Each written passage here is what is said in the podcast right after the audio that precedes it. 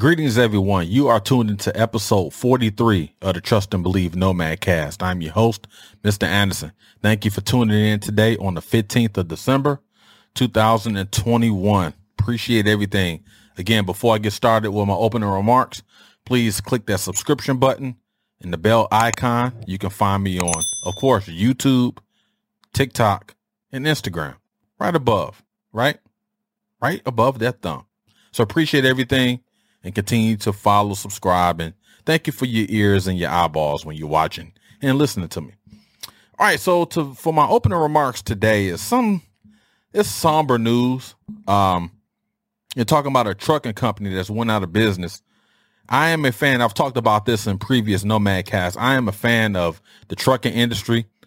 If is anyone ever seen my man cave, it is full, is littered with toy semi tractor trailers. I am a fan of tractor trailers. Had the fortune to drive some throughout my military career, so definitely was a great experience in that. But I'm just reading this article here out of Waco, Texas. It's a company called Central Freight Incorporated, and they're putting the brakes on their operations after nearly 100 years in the trucking business. So I want to read an official statement from the company here. Again, this is from the executives at Central Freight Lines. We make this announcement with a heavy heart and extreme regret that the company cannot continue after nearly 100 years in operation. We would like to thank our outstanding workforce for persevering and for professionally completing the wind down while supporting each other.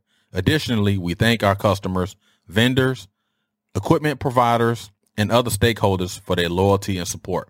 So this company is shutting down, like I said, after nearly 100 years in business. It's a trucking company. So think about the second and third order effects. Think about the trickle down effects who, with this decision, is impacting. It's impacting all your, of course, executives, like he said, the stakeholders. You're talking about the mechanics, talking about the administration, the HR, everybody that's involved, the warehouse workers, the drivers themselves, and more importantly, the families that the aforementioned supports, the mothers, the children. Some people are going to college based off the backs of this company. And they shut down. I guess they've been losing money for over, for years.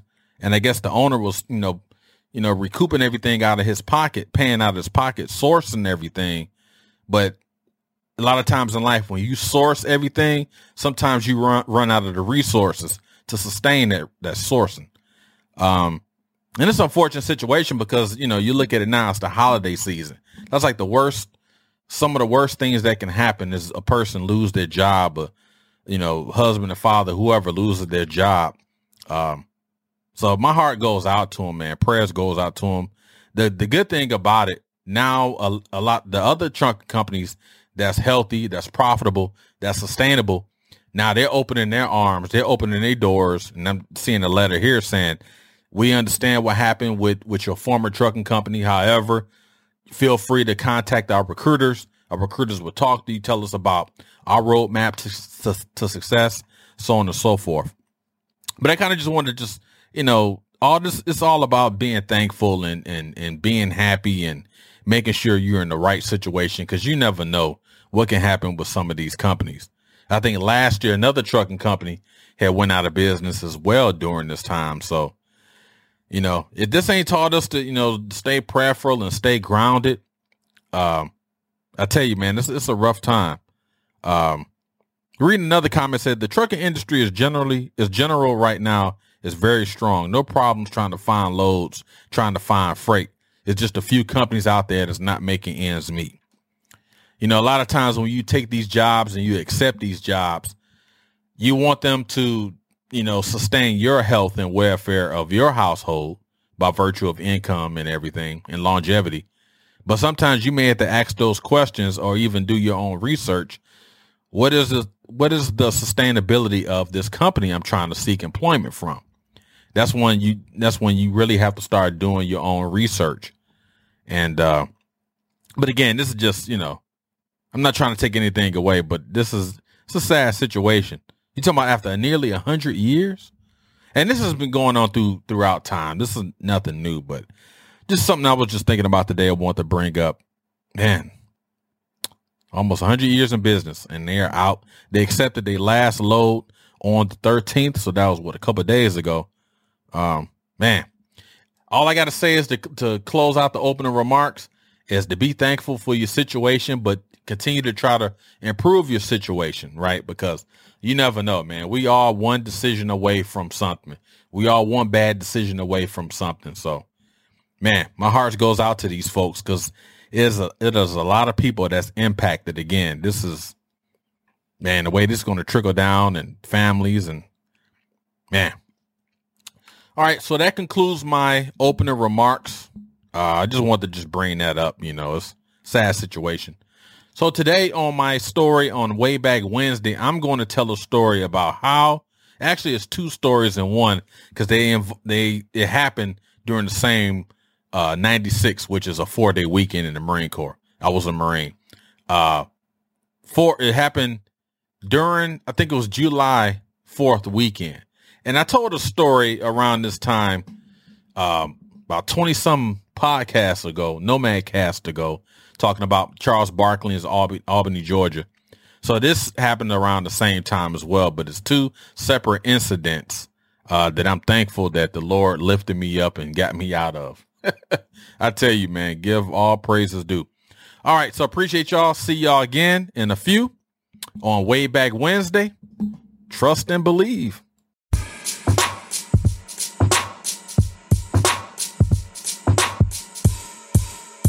All right, everybody, welcome back. Welcome back to the Trust and Believe Nomad Cast.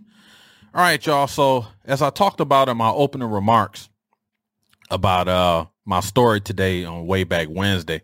So I'm going to take you back in time to the year 1994. And 1994 was a pivotal year for me. That was the first year that I was in the military, in the Marine Corps.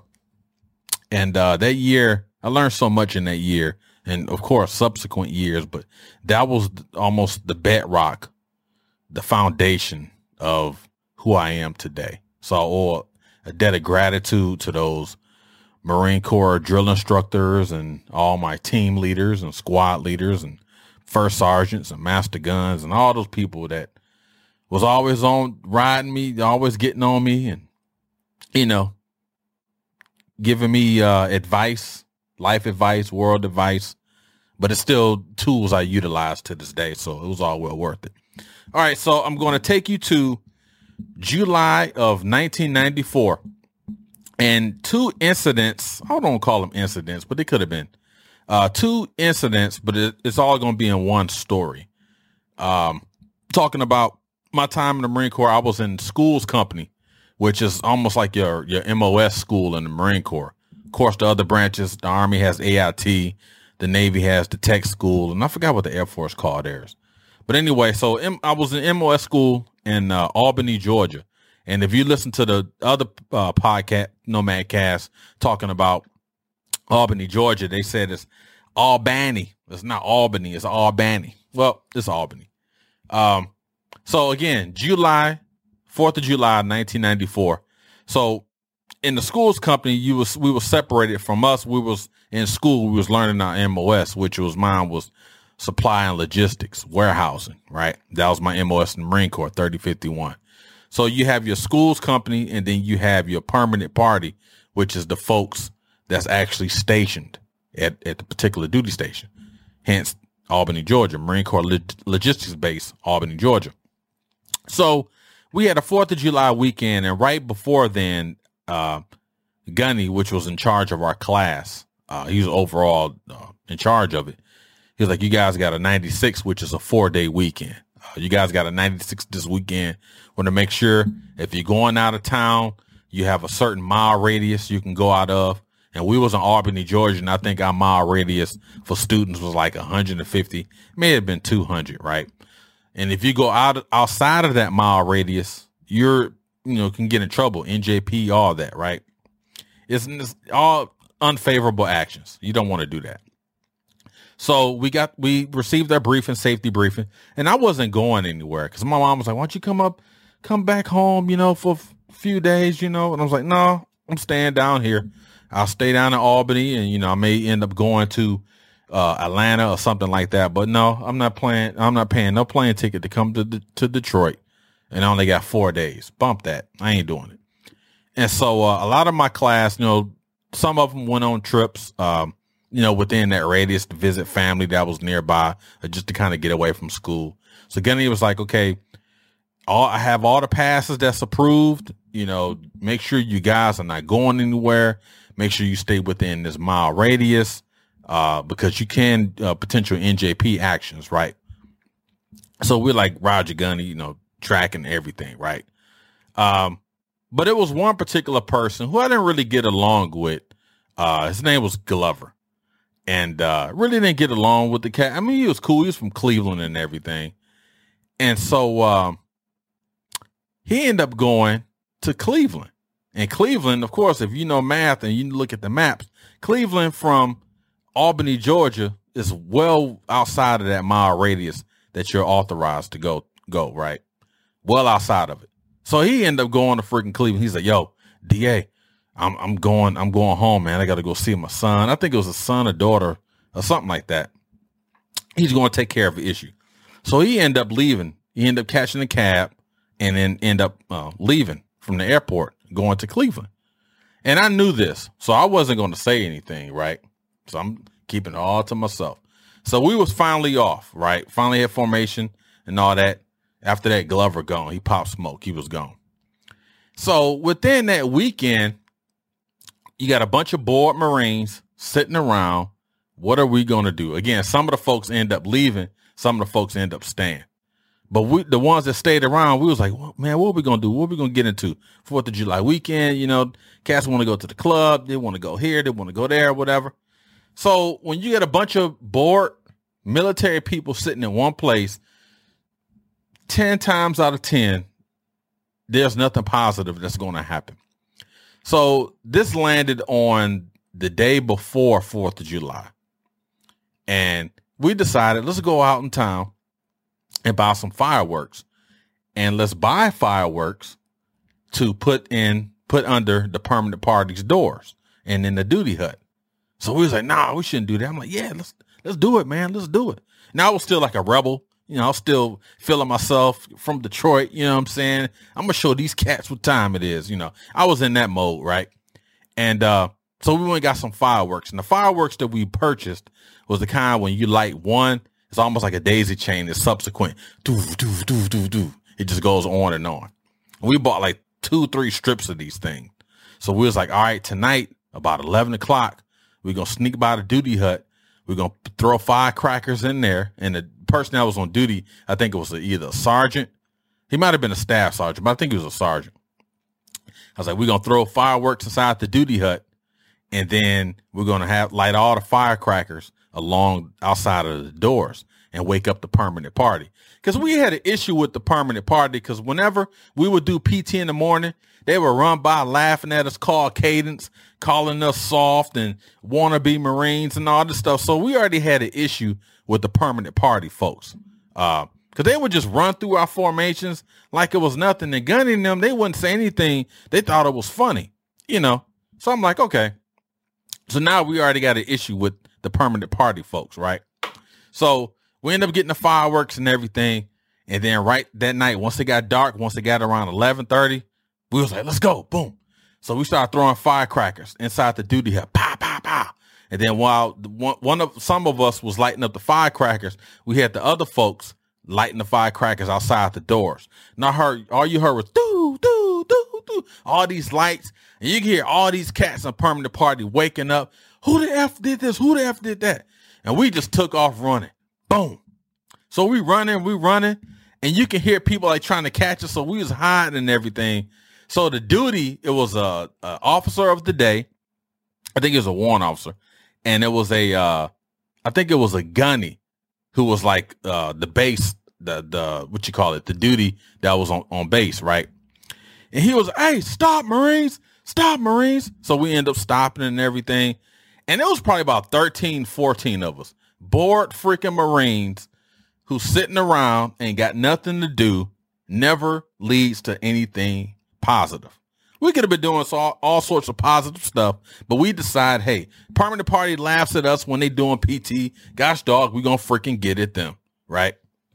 And so they end up freaking, the gunny end up apprehending us all, and the officer of the day end up apprehending us, asking us what part of school's company we was from, and hold on, I had something in my eye. And sorry about that. And so we told them everything. And then they called our gunny. Now, our gunny, that dude was like no freaking joke. He was cool, but he was no joke. So he was like, oh, y'all.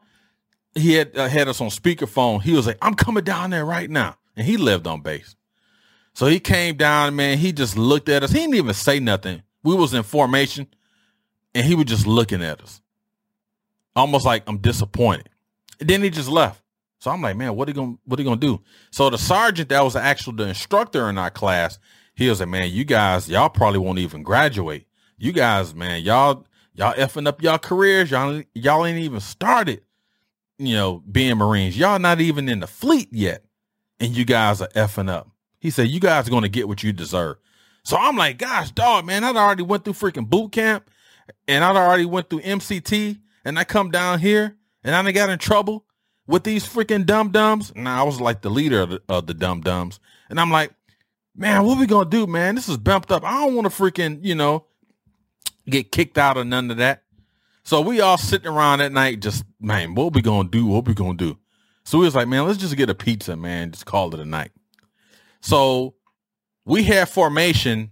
Nothing happened that following day until I think that evening. Gunny was like, we're going to have formation. So Gunny come out, and we had to put our freaking Charlies on, right? Which is a uniform of the Marine Corps. So we had our Charlies on, and Albany had this mud pile. I think they created this thing. I think it was man-made for any Marines that got in trouble. So we had formation right there at the mud pile. Next thing you know, Gunny yelling at us, you guys are effed up, yada, yada, yada. So get in there. Get in the ditch. So we get in there, we doing push-ups, we doing flutter kicks, we doing all sorts of stuff, man. It was just ridiculous. Dirtied up our freaking uniforms, everything. He was like, you guys got 1 hour, and I want to meet with y'all individually, one by one. Move. So we rushing to our rooms and everything, getting changed, getting cleaned up, throwing something on, our PTs on and all that. So Gunny met us one by one. So he got to me, because I was the one that kind of spearheaded this whole thing. I'll take credit for that. Again, I was just in a different mindset. And so he was like, what is the reason why y'all did this? And then Master Guns, that was actually on base as well.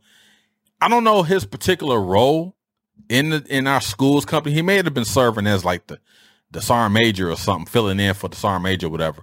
But he came down and he was like, you know what y'all did? He said, I've been in the Marine Corps 25 years. Again, this was 1994. He's like, I've been in the Marine Corps 25 years. And we used to do stuff like this all the time. I think that S was funny. And then Gunny was like, I can't lie. I thought it was funny too. He said, but you guys could have got in trouble. What if the firework had exploded in the sergeant that was on duty's face? I mean, all sorts of stuff, scenarios they're running through. So we didn't get any NJP. We didn't get, the only thing that we had to do, we had to help out the chow hall after we would come out of class, almost like a kitchen police would, help them. That was like our punishment. So I'm like, cool, man, we got off easy a little bit. Right. But it was still a lesson learned in that, because we could have hurt somebody, especially with the fireworks going off. They probably thought they was getting invaded, and we sitting there laughing at these cats, and they chasing us. We're running through the dark. Could have tripped over anything, fell on your face, so we didn't think about that when we was actually in the act of doing all this stuff.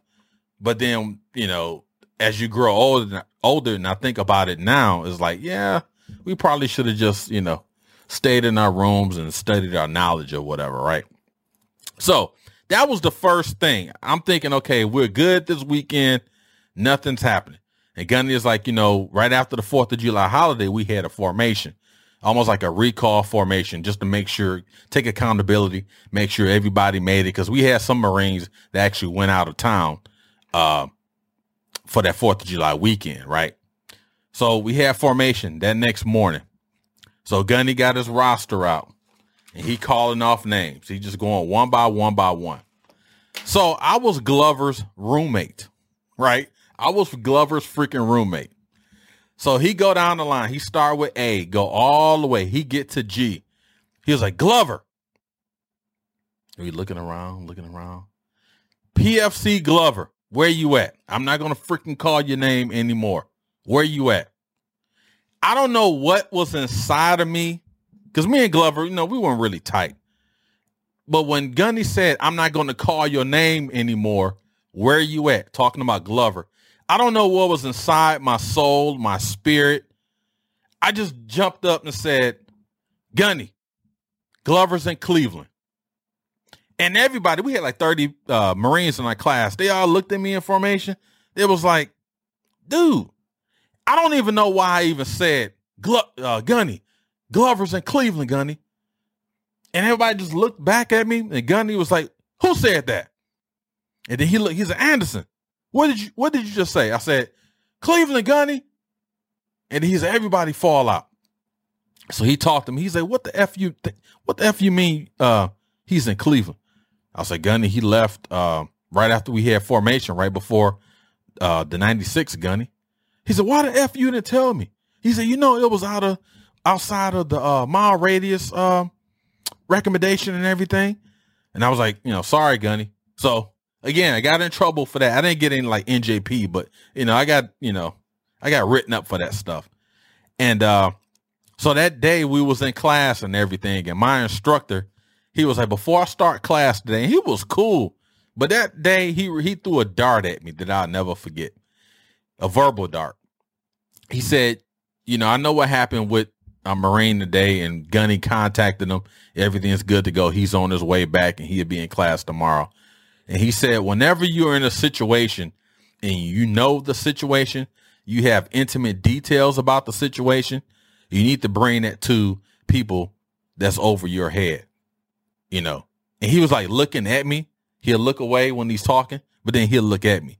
He said, some things is not for public consumption. That's the first time I ever heard anybody say public consumption. And I started adding that to my verbal vernacular. But he was like, everything is not for public consumption. He said, y'all understand that? We was like, Roger, Sergeant, we were, you know, we got it. And after class that day, you know, he talked to me. He was like, you know, you should have brought it up to myself and Gundy and everybody, because what would have happened if Glover got in a plane crash? What if he got in an accident in Cleveland? How do we explain that? And you was his roommate, and you didn't bring that to nobody's attention. He said, you know, I know you from Detroit, and there's no snitches and all that. He said, man, forget all that. He said, if you know a situation that you can help with the situation, and you have knowledge of the situation to ensure that the situation doesn't go bad, or we can, you know, do things to mitigate any losses or anything, you need to bring that to someone's attention. He's like, do you understand, Marine? I said, yes, Sergeant, I understand. And he was cool, man. He was a good dude. He was just one of them, you know, typical old school cats. And Gundy talked to me afterwards. He was like, hey, man, he said, you know, y'all coming down here to school, I got it. Y'all smelling yourselves. You done graduated boot camp. You did all this.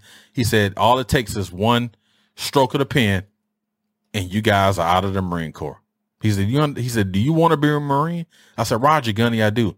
He said, you got to stop doing this dumb ass, right? And I learned so many lessons. That's why I like talking about these way back Wednesdays and some of these sneaker stories. Because I tell you, man, through the grace of God, I've learned so many lessons in life.